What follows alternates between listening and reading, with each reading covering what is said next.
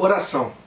Salmos, no capítulo 30, no versículo, nos versos 11 e 12, diz: Mudaste o meu pranto em dança, minha veste de lamento em alegria, para que o meu coração cante louvores a ti e não se cale. Senhor meu Deus, eu te darei graças para sempre. Fazer uma oração de agradecimento é crer na promessa, é crer na libertação.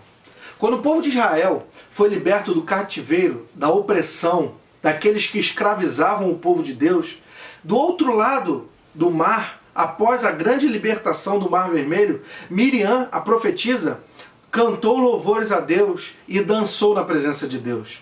Alegria significa festejar a libertação.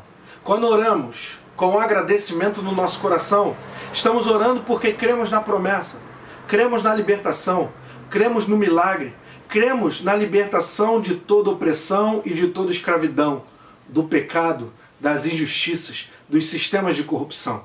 Por isso eu quero convidar você, faça uma oração, trocando as vestes das tristezas e das lágrimas para vestes de alegria e de festa. Faça uma oração de agradecimento. Creia na sua libertação, creia na sua promessa, creia no seu milagre. Ore a Deus com gratidão no coração. Deus abençoe.